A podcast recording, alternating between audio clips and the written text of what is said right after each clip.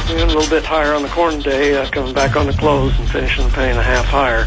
I think uh, the big thing on on the grains right now, excuse me, was uh, obviously the crop report last week and uh, whether the government was blowing hot air or what.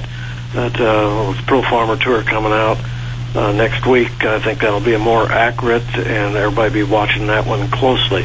If they come out with numbers anywhere near near what the USDA had, uh, we're, we're going to have real problems this winter uh, with corn prices. So hopefully they can come out with a, a little more accurate number. I'd still like to see the yield get down to 165 or lower uh, for us to have a chance to um, work up into the wintertime, and we really need for that to happen. Uh, the beans, it'll be the same way on the beans. Uh, the wheat, uh, we're in my time frame for uh, a, a pretty major low on that one. I still think we're going to rally back fairly strong on that market. Uh, buying uh, KC wheat in here today, I mentioned it Friday, I'd buy it.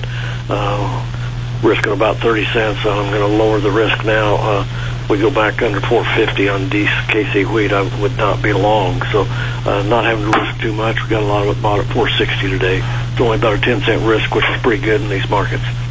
Over in the cattle market, I'm uh, going to be looking for a, a time frame here to uh, buy the cattle. I haven't done it yet. I'm going to be picking on the April uh, uh, out there, get out there. I think we'll be much higher that. I think April will get up to 120 or higher by that time period. So it's going to become a long-term trade, and I think that'll be okay.